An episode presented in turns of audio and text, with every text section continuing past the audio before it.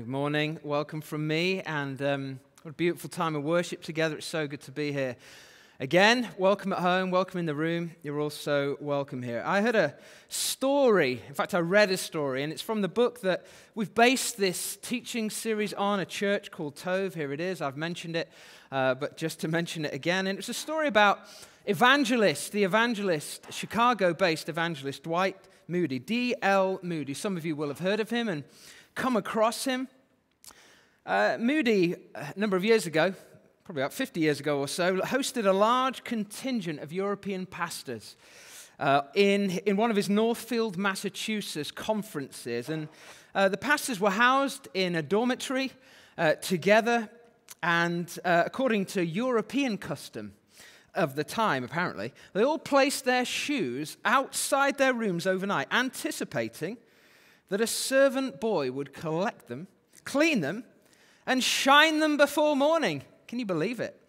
Except this was Massachusetts and not England. No servant boys would appear. But Moody noticed the shoes. He refused to embarrass the pastors for their cultural ignorance or rebuke them for their presumption. Instead, he quietly gathered the shoes, took them to his room, and shined them himself. The next morning, Moody's pastor, friend, pastor friends dutifully collected their shined shoes, none the wiser for the humble service Moody had rendered on their behalf. But there's more to the story. Servanthood is contagious. Turns out one of the pastors witnessed what Moody did in secret. The astonished pastor told a few of his friends. And from that night, a conspiracy of servanthood took charge of the shoe shining detail. Pastors privately took turns shining their colleagues' shoes throughout the remainder of the conference. Now that's Tov. Wouldn't you agree? What a great example, a celebrity pastor of his day, not preening himself, shining his own uh, brand on social media, but shining his friends' shoes. What a picture of Tov. What a picture of generous service. We've been in a series for the last few weeks, and we've been looking at this idea of Tov, of goodness. And we've been saying that God is a Tov God, a generous and good and gracious God. His essence, his identity is goodness. And because that's who he is, and he makes us in his image, so we as his church, as his people, as his bride, his beloved people, are called to re- represent and resemble his goodness in all the earth. That is our commission. And we've been looking at some different ways in which we're called to do that, principally and wholly by representing Jesus to the world. And last week we said that one of the primary manifestations of Jesus' goodness is his abundant generosity. And this week we're going to look at Jesus in the attitude, the identity of servant. And this week's text is fascinating because last week we said that in John's gospel, John begins by having Jesus presenting Jesus to us, principally the first activity in this abundant celebration. In a wedding, and, and in Mark's gospel, Mark shows us a different image, a different perspective. Jesus not at a wedding, at a celebration, but in a synagogue, teaching. Jesus here teaching. This is what we read as uh, verse 21. They went to Capernaum, and when the Sabbath came, Jesus went into the synagogue, the meeting place, and began to teach. No wine in sight, folks, it's church. And here they are gathering, and Jesus is teaching them. The people are gathered together on the Sabbath. There's a hint here, by the way. The Sabbath, a day of rest, a day of worship set aside to worship for the purpose of restoration for the purpose of lives being made whole after the busyness and the travail of the week are coming before God, and where God repositions us and recreates us in his, in his, image so that we might recognize His Tov and represent His Tov again. That's what Sabbath's for. Place of replenishment. And, and here on the Sabbath, there's a hint of what's to come in the story. Here we have Jesus teaching. Now, it's amazing to me uh, he, well, Jesus' teaching, and not a word of his teaching is reflected. We, we can guess. We can guess that he was preaching a good old kingdom sermon. Maybe it was a little bit of sort of the, some of the material he pushed out there on the Sermon of the Mount. See his social media feed for that. Or maybe it was something else, you know, on sort of generosity. We don't know, but the content of his teaching is not recorded, but the tone of his teaching is made evident.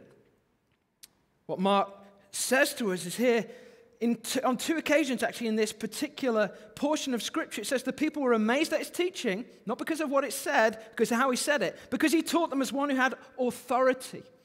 And then later on in verse 27, it says, The people say this What is this? A new teaching. And with authority. That word's fascinating, isn't it? We were praying into that word before the service. Authority. Someone who has authority is somebody who is authorized access all areas past. They can go where they please. They can say what they want. They can do what they want. They can do whatever they want.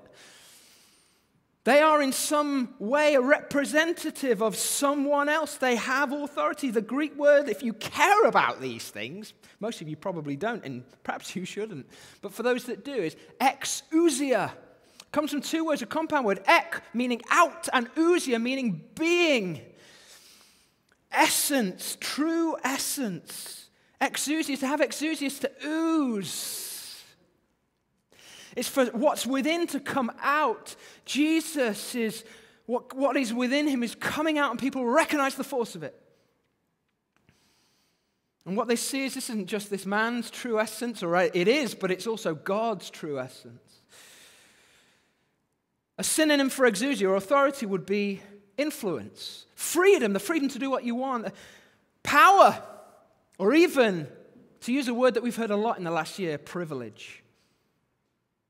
To have exousia, to have authorities, to have power or privilege. What is power? What is power, biblically speaking? Uh, uh, gospel, gospelly speaking, is that a word? It is now. I don't have the authority actually to make new words, but there we go. But the word power comes from the, the Latin word, at least in English, it comes from the Latin word posse. Is anyone in a posse? You are now. The word means uh, to be able to. It's the same word that we get possibility from. To have posse, to have power, to have the possibility, the ability to do what you want to do, to have agency. You've heard some people use that word. There are different kinds of power. Uh, a, a psychologist, wonderful psychologist, Diane Langberg, wrote in a, just a majestic book, Redeeming Power. She writes about a number of different kinds of power. She speaks about verbal power. This is the ability to use our voice to shape things around us. By the way, this is interesting. This includes the power of silence. Anybody ever given you the silent treatment? You ever had it? It's powerful, right? No words spoken, and yet there's power in it. Emotional power. Affection can influence, kind of emotion. Can, I'm quite emotional, I'm getting a little emotional now. And maybe it's influencing you in some way.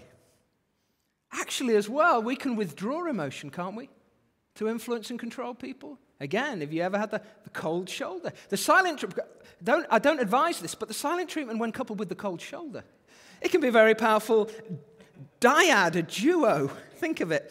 Physical power, that's obvious. Strength. Now, some people don't necessarily look imposing, but they have a physical presence, don't they? That's physical power. We know of intellectual power. You know, some people say it's not what you know, it's who you know. Don't believe them. Sometimes it's what you know. who this time last year had heard of Chris Whitty? Patrick Vallance. You've heard of them now. Why? Their intellectual prowess has given them power, an ability to shape how the whole nation behaves. You don't think they've got power? You've been in your house much of the last year because of their knowledge. Economic power, we know this one. Money talks. Elon Musk is apparently trying to get into space using his economic power. And we know of spiritual power too. There are so many different kinds of power. Well, who has it? That's what power is. Who has it? Well, everyone has it. Everyone has some. Everyone has some posse, some possibility. Think of a baby, the most vulnerable person that we know.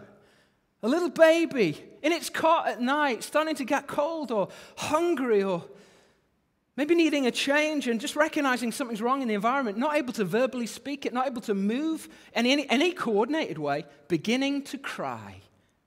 And the parents, the parents are awake. The parents are stirred. Hopefully, if they're good parents, they're stirred with empathy. Maybe they're stirred with empathy and a little bit of frustration, but there they are. They're by the cot and they're trying to meet the need of the child. The child has power power to shape events in the home, power to use that voice to influence behavior. Everyone has some power. Viktor Frankl, psychoanalyst, psychologist, psychiatrist, amazing person, wrote a classic book, Man's Search for Meaning, about what he learned in surviving the Holocaust. The most, we just remembered, haven't we, Holocaust Memorial Day this week, the most brutal and evil thing in the last generations. You know, six million Jewish people put to death in death camps across Europe. People separated from their homes, their families, put to death, abused, killed at random. But not entirely powerless. Frankl himself came to the conclusion through his experience that those who survived the concentration camps were those that held on to what power remained in their hands. He says this Everything can be taken from a man, from a person, but one thing the last of the human freedoms, to choose one's attitude in any given set of circumstances, to choose one's own way. Profound, mind blowing thing to say. But Frankl wanted to hold on to the fact that everybody retained some power. You know, Amy and I had an extraordinary opportunity when we lived in America. We, we spent a, f- a few days in Washington, D.C., and we spent some of that time in the Holocaust Museum. I couldn't call it a great day in any sort of sense. It was. It was impactful. It was powerful. It was moving. It was gutting, honestly. And we had a, an occasion and a moment in the midst of that where we saw a lecture from somebody who herself had survived the Holocaust. I have a hunch it was actually somebody that became quite famous and a psychologist, but I can't remember exactly. But in the midst of her talk about her experience, she said these words, and I will never forget them. She said this Suffering is a part of every person's life. Misery is a choice. And I was broken by those words. We all have agency. We all have power.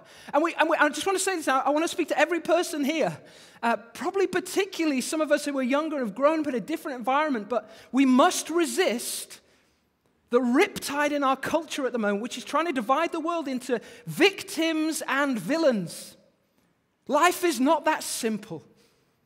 Even those of us who have been victimized, and that is real, must not assume the status of victims. The truth is, we all retain agency. We all retain possibility, even in the most extraordinarily dark and evil circumstances. Now, hear me on this. I am not saying for a minute, I'm not saying for a minute that every one of us has an equal amount of power. Clearly, that's not true. We live in a world where there are profound inequalities. Perhaps as many now as ever, perhaps more. And we've seen evidence of that in the last year. Racially, we've seen that. Socially, we continue to see that in our own city and more broadly across the world. We'd be, we'd be kidding if we said anything different. But it is not true to say that nobody has power. In fact, to, to do that, to give somebody, to afford somebody the status of perpetual victim, is to disempower them. We mustn't be obsessed by how much power we have. What we've got to become infatuated with as the church is how we're going to use our power for good. We all have power. How are we going to use it? What is power for? Well, we've seen the scripture, Genesis 1, we've seen it. Power is actually given by God, it's derived from God, delegated by God, given to his people, given to all human people to create to create goodness and life and possibility. Genesis 1 is the image of what God wants power to be used for by all of his people, by every human being. But we see in the story power is abused, subverted, it's used not to come into friendship with God, but to react against him. And so a wound is placed in the earth, and we see the abuse of power. We, we use, we're supposed to use our power to manifest and share God's goodness and His likeness and His light and His grace. And instead, too often, we see abuse of power. I was just seeing last night. I don't know if you've seen this, but Marcus Rashford, somebody who most of you have heard of, heard of. If you weren't a football fan, you knew of him then, but if you, even if you're not a football fan, you've heard of him now. Somebody using social media to racially abuse him. Even last night, how is this happening? An abuse of power. You may make an argument social media is a good or it's bad. It's probably ambivalent. It's simply a tool in our hands, but it affords power. And there is consistently, when you put power in human hands, it is abused. But when it comes to power, the question, as I've said, is not whether we have it. Resist any narrative that says you don't, you do. And actually become dangerous when you don't realize you do. The question is, what will you do with it? And here, of course, Jesus is our guide. Just meditate with me in these moments to come on how our Lord Jesus uses power. His extravagant grace, mercy, and generosity. Look at this.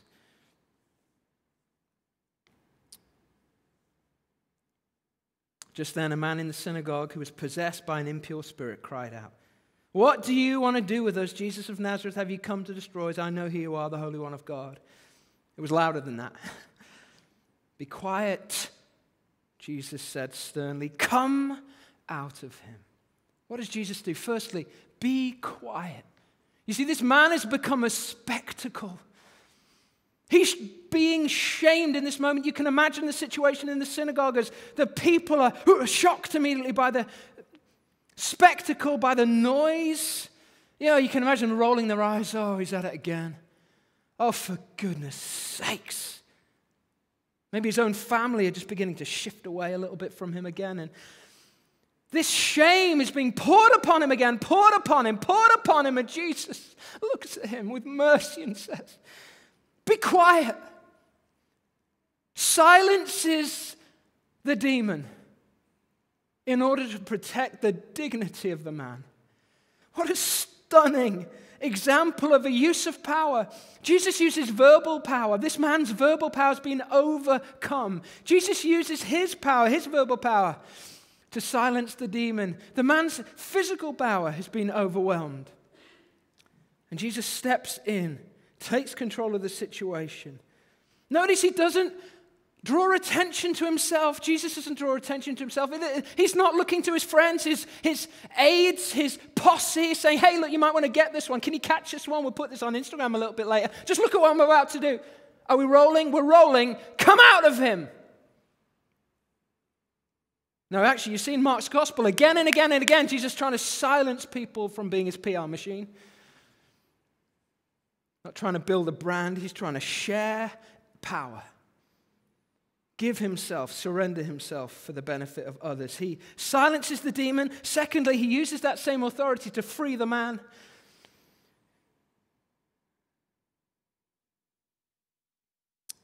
Our friend is set free. No longer will he be bound. Not, no longer will every one of his relationships be defined by this deficiency, by this oppression. But he is free to make friends. He's free to be part of the community. He's free to have honest relationship. He's free to go where he pleases without fear that he's going to be overwhelmed again. He is truly set free. This is a good Sabbath. This is truly a Sabbath, a restoration day, a revelation day. Why? Because Jesus uses his power to set somebody else free. He empowers this victim. And so he does the Tov work of God. You see, the Tov use of power is always about using power to serve others. That is the only safe use of power when it is employed for the benefit and the blessing of others. Tov power is clothed in humility, it is bathed in compassion, it is soaked in love, and it is used in service humble service. And so a, a Tov church is a church that resembles and represents Jesus, call to the vulnerable to empower them. And we are in a time of reckoning. Every institution, I think, in the last two decades has been judged. Go back to 2008, the banking crisis, financial crash, commerce judged. Remember the government expenses scandal? Our, our nation's government judged. You remember uh, the cover up in the BBC of the sexual abuse, Jimmy Savile and others. Our national media judged. Me Too, more recently, the entertainment industry globally judged. Last year, with the death of George Floyd and all that came around that, not just in the States, but across the West, a recognition of how a racial injustice is still alive in societies structures and systems as well as individual behaviors judged. And judgment begins with the house of God. We are taught that in Scripture.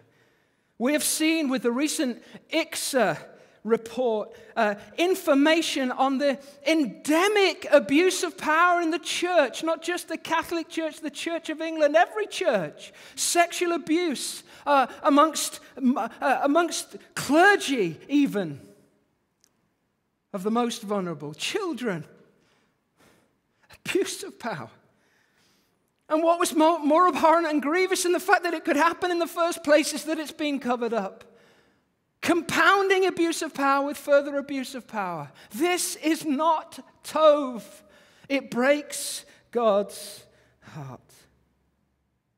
Leaders too weak to face up to their own failings and the failings of the institution, choosing to preserve the institution over the individual. And in heaven, God is angry. Racism.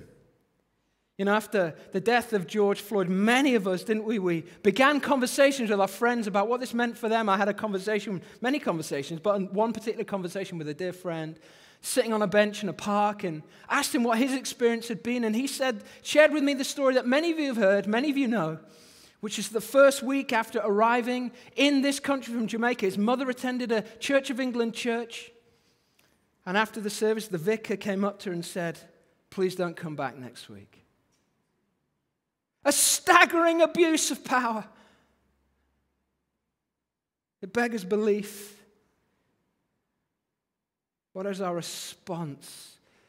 Well, it begins with grieving, weeping, and mourning.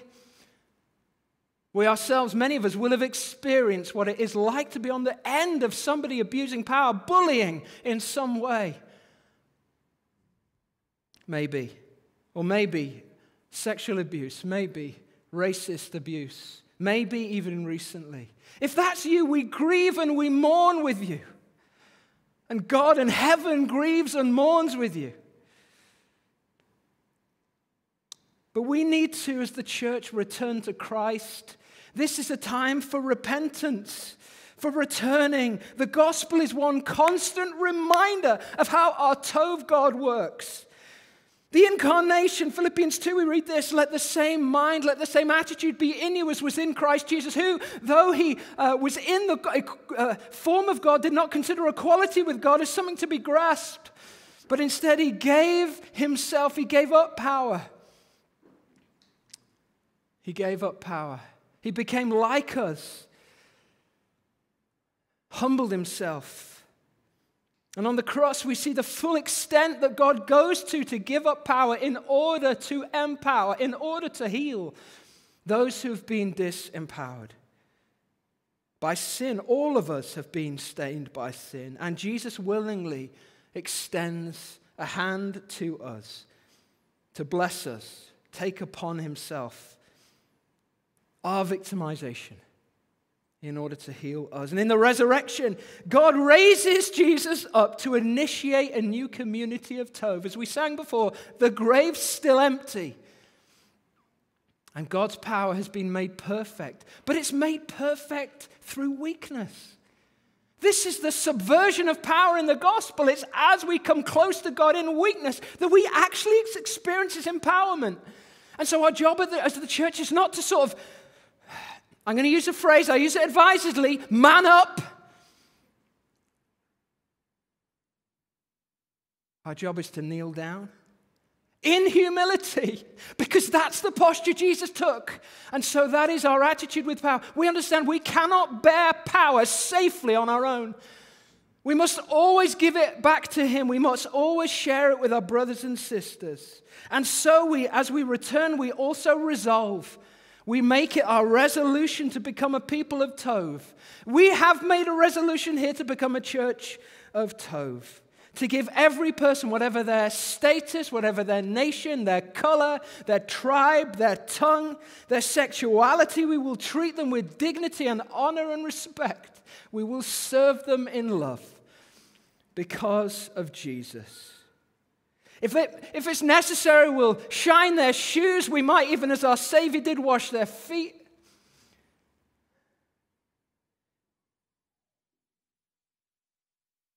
We repent and we resolve. We return and we resolve. And we pray. Let me pray for us.